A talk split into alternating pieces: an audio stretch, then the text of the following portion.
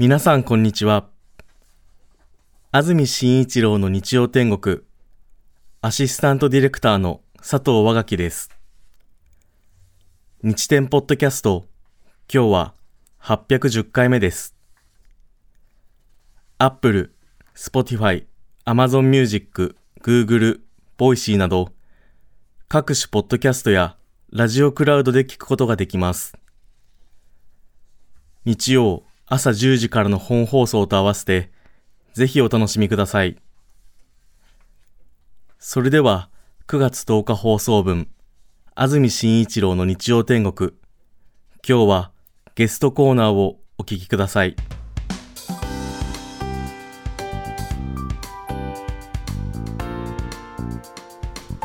それでは今日のゲストです。俳優の堺雅人さんです。おはようございます。おはようございます。こんにちは。よろしくお願いします。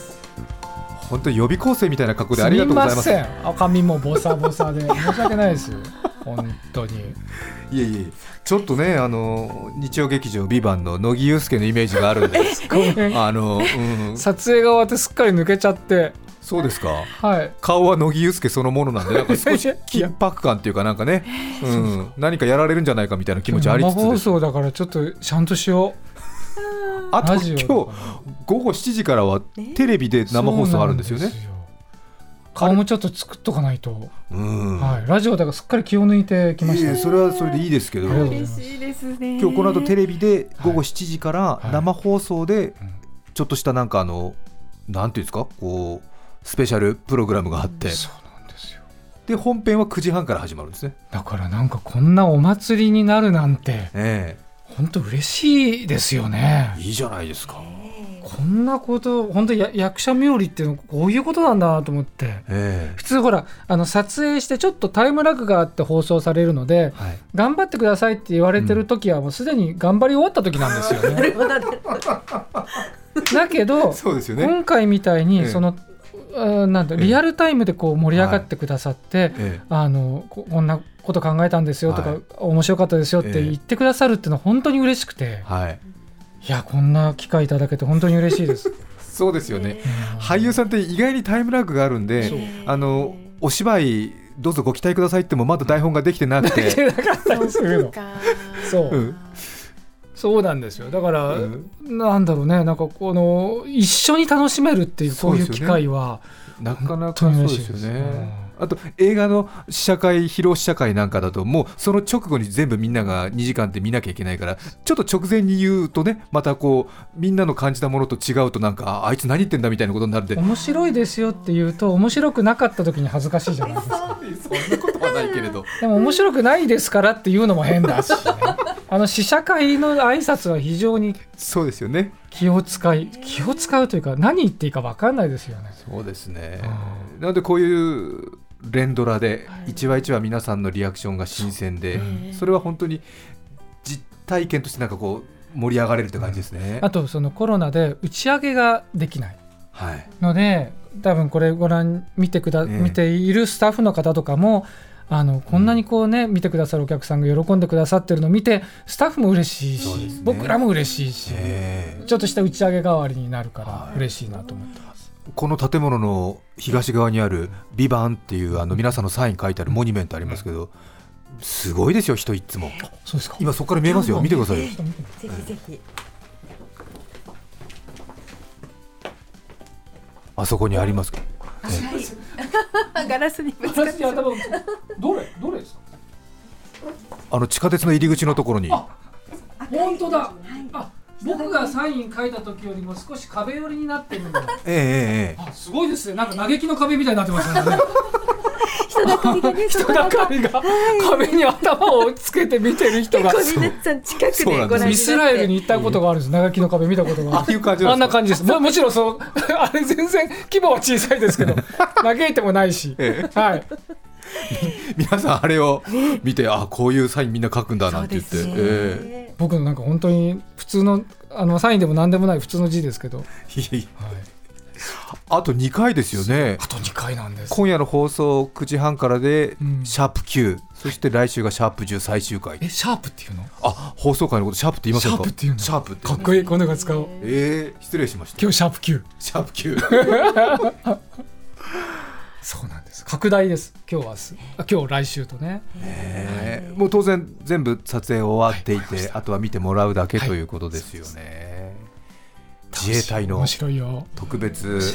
きゅうもじゅうも面白いです。組織、はい、別班の一員とされている乃木憂助が世界的なテロ組織テントに立ち向かうというストーリーですけど、ね、簡単にねこんな紹介するとなんかアニメっぽいですけども。あ、そう、酒井さんが演じるとまた何かね、はい、本当のドキュメンタリーを見てるような感じもして、役所さんとこう一緒にお芝居をした時に台本読んでるので展開は分かるし、はい、何を喋るかも当たり前だけど分かってるんですけど、うん、役所さんのお顔を見てると本当に、ね、はい、ドキュメンタリーってさっきおっしゃったけど、うん、いろんな感情がこっちも湧き上がってきて、はい、うん、で役所さんが何を考えてらっしゃるかっていうのもなんか分かって、うん、なんかすっごいこんなに長く、えー、役者してるのに、はい、あ、これ感動してる今って思って酒井さんでも現場でそういう気持ちになるんですね。今回は役所さんと一緒になったのがすごい楽しかったですね。そうですか。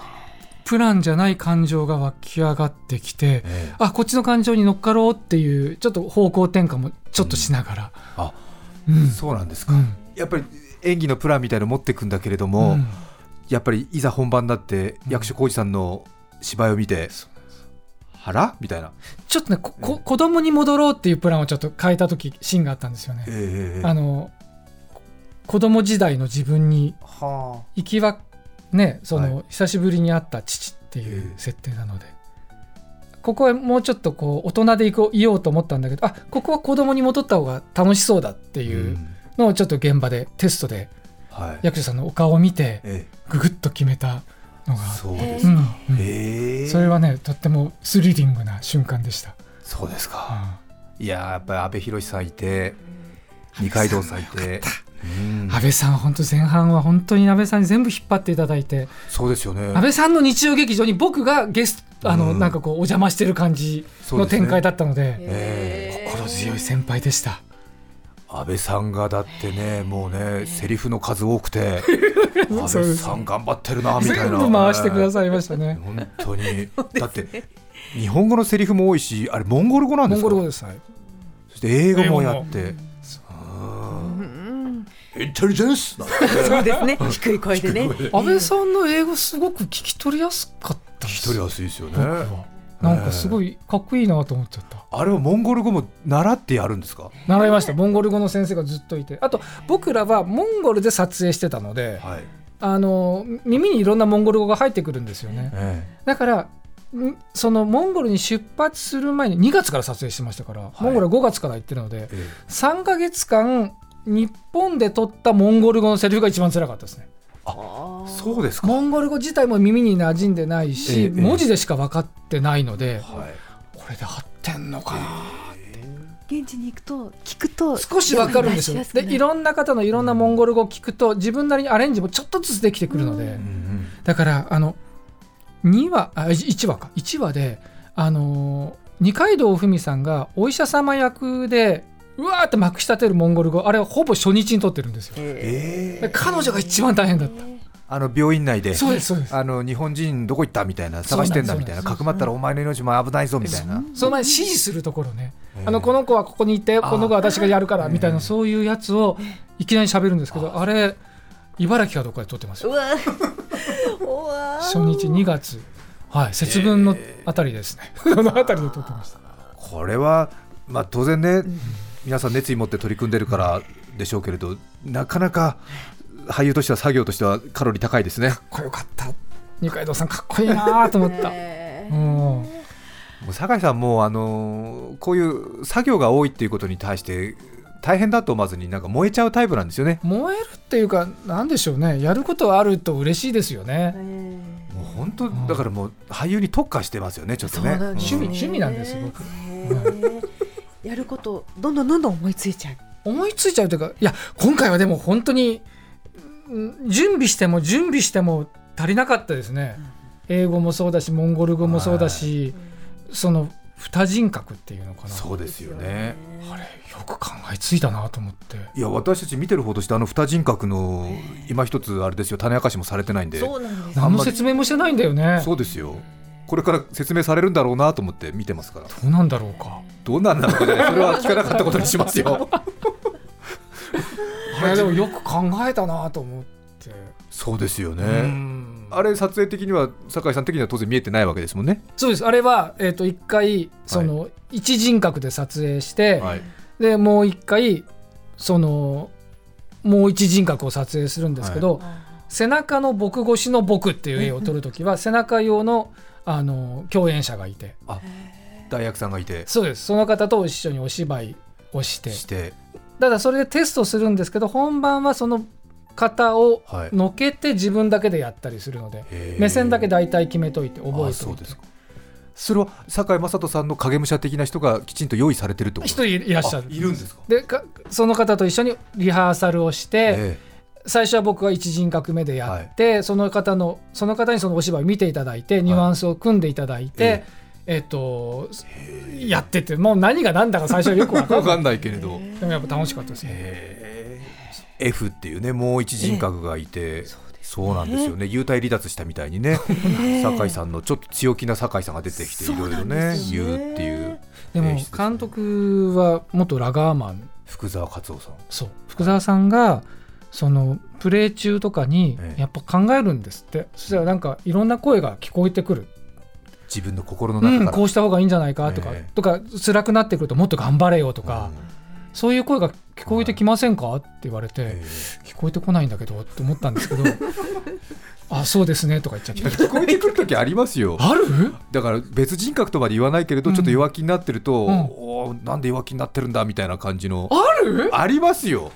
それ声が聞こえてくる？声は聞こえないですけど、なんかこのモワモワとした中で。そう。え、あります？中澤さんは？ここもちょっと頑張んないとって同じ人格で自分に言ってるかも、うん、声聞こえてくるどうだろう、まあ、ここ頑張りどころなんじゃないかな、まあね、みたいな。あ、なるほど。あ、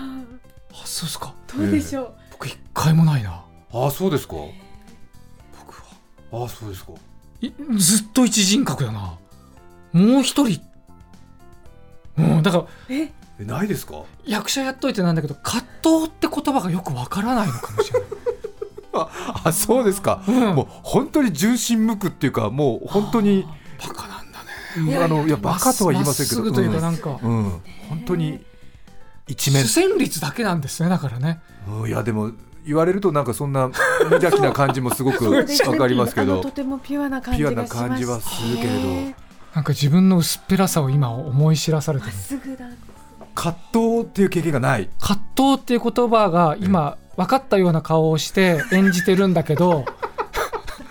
それはそれは俳優として葛藤の経験を持った方がいいと思いますよ。そうだよね。葛藤え、でもどう見てもツタとフジだろうとか思っちゃうんですよ。ツタとフジだからこうがんじがらめなイメージでがんじがらめになっとけばいいのかなと思うけど、うんうん、今のふたりのお話聞いたらもっと深い葛藤が世の中にはあるんだな。ありますよ。だからこれを言うべきか言わざるべきかとか大抵言っちゃうんですよね言ったらどうなるってことを考えるわけですよね。つまりはね、そうそうそうそう。で言ったらこれ怒られるだろうけど自分としては言ってみたいとか。その間は時間は、えっと、リアルタイムで流れてるわけ。つまりその待てよちょっとこれを言ったらすごく苦情が来るなっていう声のスピードはだいたいこのスピードで言ってくるわけ、うん、このスピードですよ。ってことはその間思考は止まってるわけだよね。止まってはないのか。思考が止まってるっていうか、その思考が止まってるのもバレたくないからなんか微妙にこう動きながら考えてますから安住さんがこうフラフラしてるときはなんか葛藤してるときなんです、うん、そうですそうですそうですよ。いやでも酒井さんの、まあ、今回に限らずですけれども、まあ、ちょっと細身のスーツ着てひょうひょうとしながらも現実のうん真ん中に連れてってくれるような、うん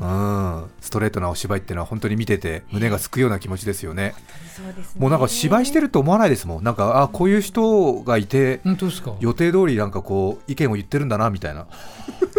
でも今回難しかったのは、ええ、裏のある演技じゃない、はい、つまり本当は知ってるのに知らない顔をするっていうシーンがあるんですけど、はい、あったんですけど前半特にね、知っ知ってるんだけど知らない顔をしてるけど知ってますよっていう顔はお客さん向けにしなきゃいけないですよね。うん、そうですね。だから三重になってるわけですよね。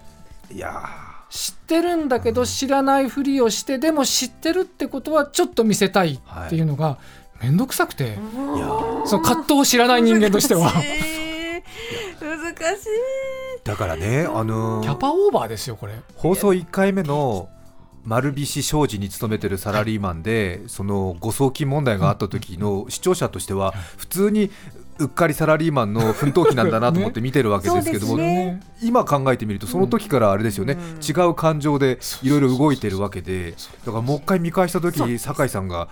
もしかすると演技のプランでいろいろやってるかもしれないかもしれない、でも全部外れてるかもしれないもう一回見ないとって思ってるんですよね。そうですよね。全部終わった後でもまだご覧になってなくて溜めててこれからご覧になる方もね、うん、いらっしゃるからあんまりうかつなことは言えないんだけど、うん、いやもう結構言ってますよ。言ってもらう言ってもらうやばいでも本当これ今回のこのドラマ本当いろんな楽しみ方をしてくださるので、うんうんはい、すごく嬉しいのとなんかなんだろうなあのビデオのこのなんていうの時短再生でドラマを見てますっていう方が増えてきてるっていうのを聞いてちょっとショックを受けた時があったんですね。今そういうねタイムパフォーマンスっていうのかな、うん、タイパとか言って結構早送りしながら いってんご 倍速でドラマ見るとか映画見るっていう人がいますね。だから絶対に いってんご 倍速だと聞き取れないぐらい早く喋ろうと思ったドラマがあったんですよ、ええその いってんに 倍ぐらいでも絶対分かんないぐらいリアルが いってんに 倍ぐらいのスピードでやってやろうと思った、ただそれだけをテーマにした作品があって、かつてですか、かつて弁護士やってた時に、あコミカド弁護士ですか、そうそうそうコミカド弁護士気使わず言ってくださいよフジテレビのドラマですけど、すいませんいいえあれも絶対に時短で 見せ、見て見られてたまるものかと思って。そうだったんですね。結構だいぶ早い取り組みですよね。じゅうねんくらい前ですよねもう、うん、でもね嫌だなと思って。でもそれで言ったらこれ本当にリアルタイムで見た方が絶対面白いじゃないですか、はい、いろんな感情が入ってくるし そ, その裏の裏の裏まで、はい、ひょっとしたら作ってるかもしれないし、そうですよね、だからあの リ, アルリアルタイムで見てくださってる方がいらっしゃるってのが嬉しい。そうですね、うんあとはさっきあのコミカド弁護士のリーガルハイのドラマの話がありましたけれども、はい、本当に堺雅人さんはなんていうのをやっぱりこう当然俳優さんだからお芝居のプランとかね、うん、その見てお芝居がすごいっていうのはありますけど発話能力がやっぱりつ抜けてますよね。発話能力あそうですか。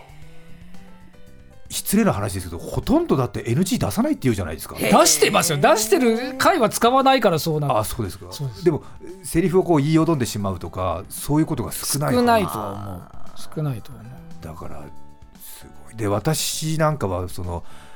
すごいスピードで日本語を話してる人に対しての羨みとか嫉妬があるわけですよね、うん、会うとその話に絶対なるの、うん、そ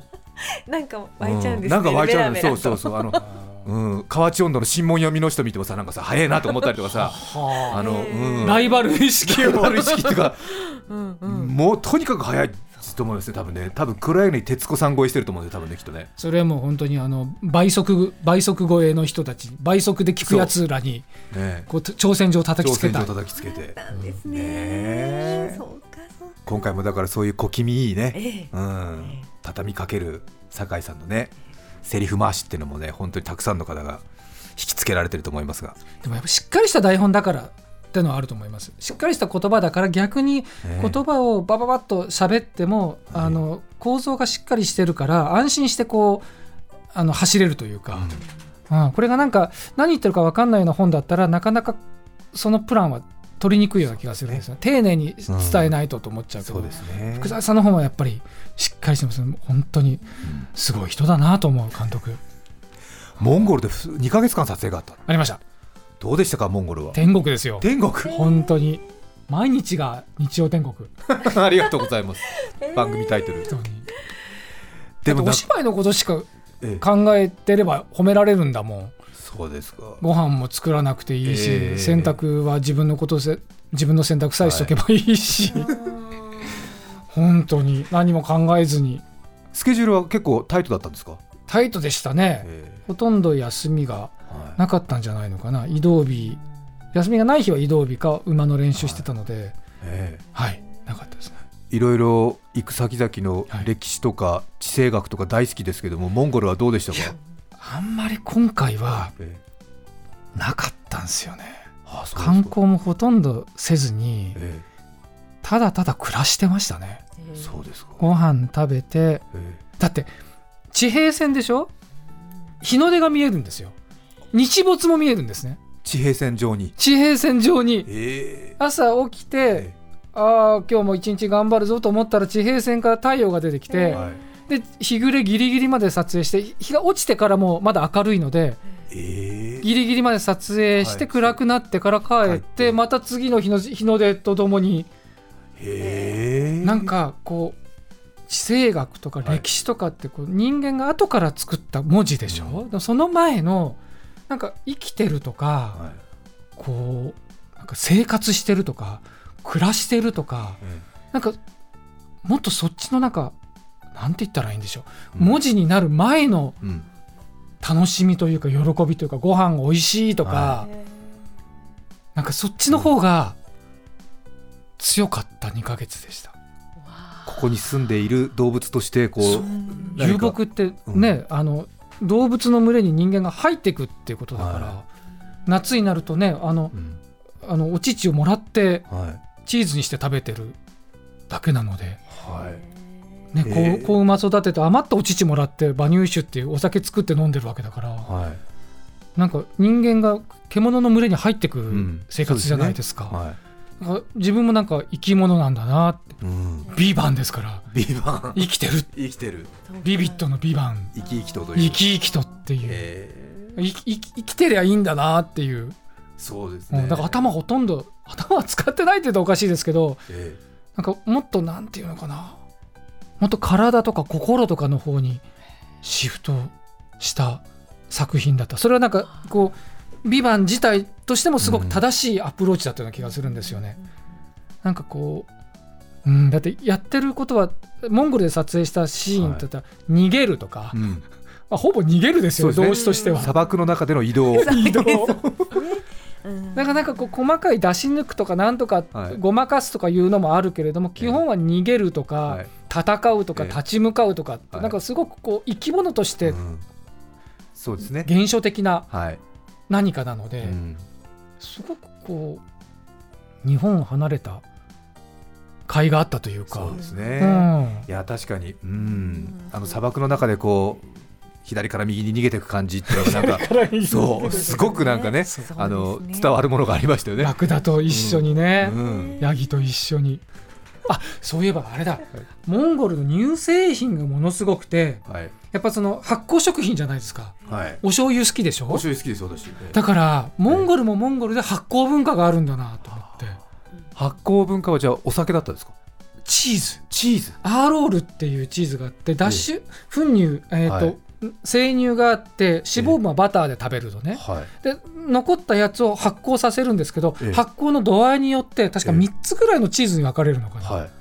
でその中で一番発酵が進んだやつがアーロールっていうやつなんですけど、また土地土地によって全然味が違うんですよ。へー、だから多分酵母というか乳酸菌が違うんでしょうね、うん、面白い、面白いんですよ。でそれぞれ自分たちのアーロールが一番好きで、えー、でえー、とついてにかげつだったんですけど、半月首都近辺で撮影をして、いっかげつゴビ砂漠を移動するからモンゴルスタッフにとっても長旅なわけですよ、ええ、そしたらみんな自分たちのアーロールを隠し持ってるんだよねどこに隠し持ってるんですか？カバンに、カバンに。で僕がアーロールが好きだっていう噂が広まって、はい、ちょっとずつくれるんですよへうちのが一番でしょ。そう。でも他のモンゴルスタッフにはあげないへこれで実はね、あの発酵食品あるあるで、うん、あのそれはあれですよ、手前アーロールなんですよいやこれ本当なんですよあの日本だと発酵食品で醤油と味噌が代表的で、うんうんうん、とにかく自分の家で作る味噌がうまいっていうのは本当に、うんうんね、あの譲らないんですよ、日本人でも。でアフリカ行っても発酵食品あるんですけど、うん、そこもやっぱり納豆みたいな発酵食品大豆で食べるんですけど、それも手前大豆発酵なんですよ。もう全世界民族共通の手前アロール手前アロールなんですよ。なんか発酵食品はやっぱりなんか小さい時からそれ食べてるから、それがやっぱり自分のなんかあるんだね、うん、プライドなんでしょうね、家のプライドで。だからそれはみんな認めないんですよ、一番うちのがうまいって言って。そう、あと馬乳酒もやっぱそうだから、うん、うちの馬乳酒が一番うまいっていうし、うんはい、飲ませてうまいだろっていうところからしか話が進まないんですよ、うん、だから今回その遊牧民の、あの家に行って、はい、そのいちわの中でそのさんぜんとうのヤギと羊を集めなきゃいけなかったあのトムラっていう エーディー がいるんだけど、いろんなとこであの馬乳酒を飲ま、飲んで飲んでうちの飲めうちの飲めっていうので、そこでうまいって言わないとヤギカスカサなの話にならない。うちの乳酸菌とかそのね手前アロールと手前馬乳酒を飲まないと。そうなんですよ。どう考えても第三者から見ると、うん、こっちの方が美味しい、こっちの方が、うんまあ、劣ってるっていうのは評価できるんですけど、うん、それはね全然発酵食品に限ってはもう認められない。常在菌だから、だからここに手のひらにもあるし、うん、体にもあるし、だから、うん、僕を食べろって言ってるもんなんだよ ね, ね自分を評価してくれってこと。同じ腸内細菌になりましょうみたいな、人根を共にとは言うけれども一緒の菌を発酵食品で本当、本当ね譲らないですよ。発酵譲らない。面白い。面白いですね。さてそれではここで曲をお聴きいただきたいと思いますが、堺雅人さんがこれまで出演された日曜劇場のテーマ曲をメドレーでお聴きいただきたいと思います。メドレーになるほどね出演させていただいてるんだ、嬉しい。官僚たちの夏、半沢直樹、そしてヴィヴァンお聴きください。著作権使用許諾申請をしていないため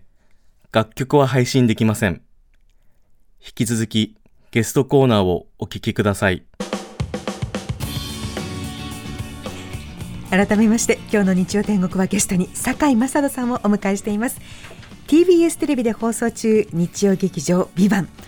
今夜の放送はヴィヴァン祭りと題して夜しちじからくじはんまで生放送。出演は堺雅人さん、阿部寛さん、二階堂ふみさんなど俳優陣に加え、司会を麒麟川島明さん、田村真子アナウンサーが務めます。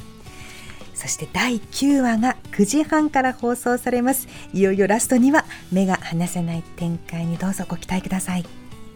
たくさんメールもいただいています。ありがとうございます。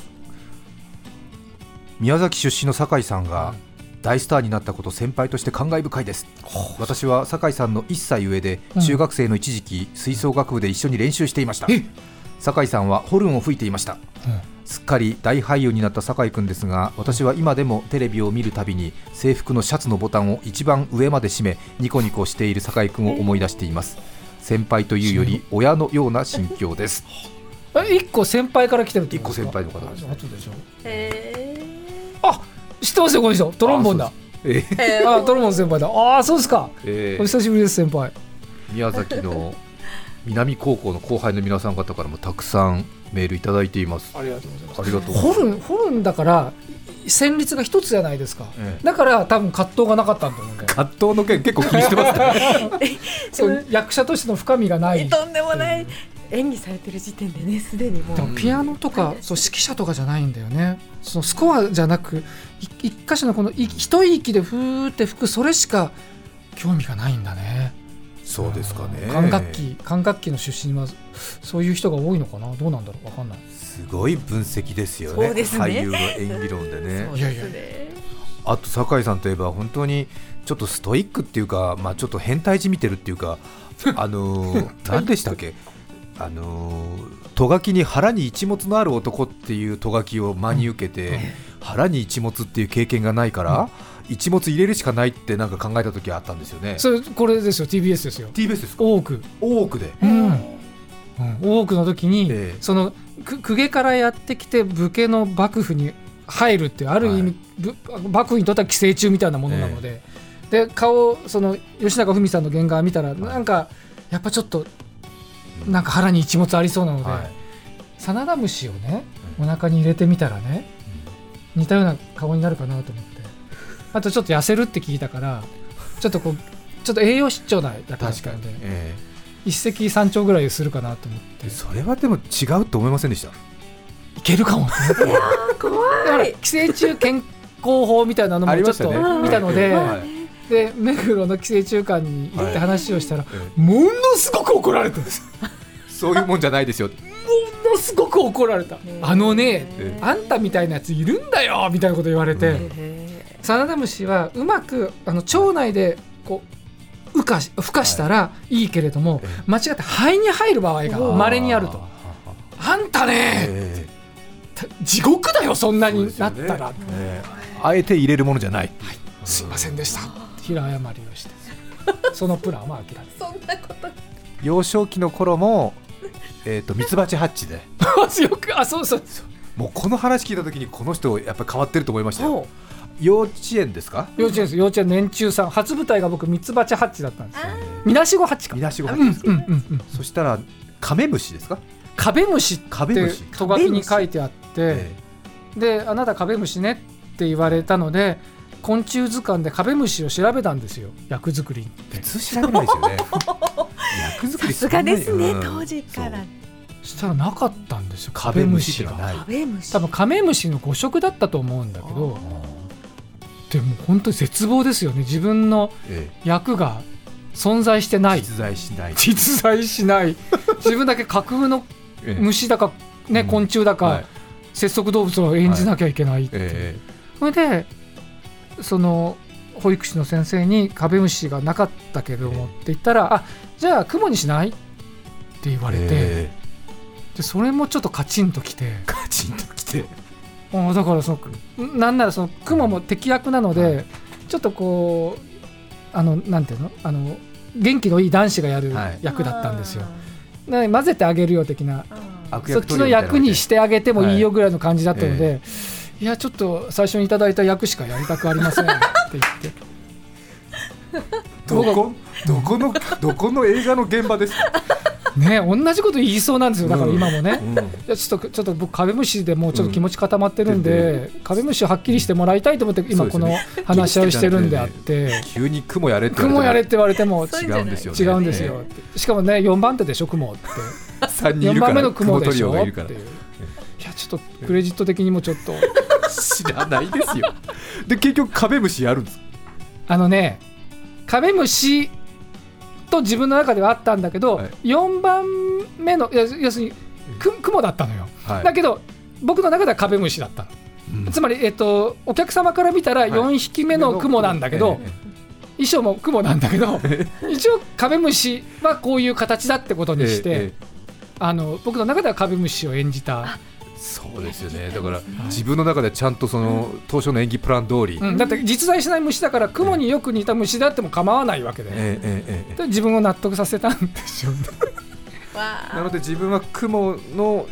一味についてるけども、うん、途中から合流したカベムシっていう。そうだから敵か味方か味方か敵かみたいな。あいた素晴らしい。実は最後にねハッチを助けたかもしれないね、うん、僕の裏切りで、えーちょっとうまいこと言ったなっていう感じのねお顔をいただきまして、くじはんからシャープきゅうご覧いただきたいと思いますがシャープだサーだシャープきゅうだシャープきゅう使いたかった。お時間となりました。え、はい、本当にそうですよ。すいませんもっといろんな話したかった。また来ます。はい今日はなんと台本いちページ目で終了いたしました俳優の堺雅人さんでした。こんなにいっぱい取材したのにありがとうございました。アンケート取ったのにえ味噌汁の話とかくがつとおか放送分、安住紳一郎の日曜天国、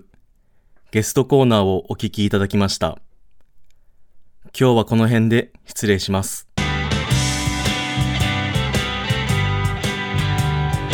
安住紳一郎の日曜天国、革靴、長靴、スニーカー、退屈、卑屈に窮屈、へりくつ、おしゃれは足元、ダジャレは会話の味の素。エフエムきゅうまるご、エーエムきゅうごよん お聞きの放送は ティービーエス ラジオです。さて来週くがつじゅうしちにちの安住紳一郎の日曜天国、メッセージテーマはこれはダメだと思った話。ゲストは星野源さんです。それでは来週も日曜朝じゅうじ ティービーエス ラジオでお会いしましょう。さようなら。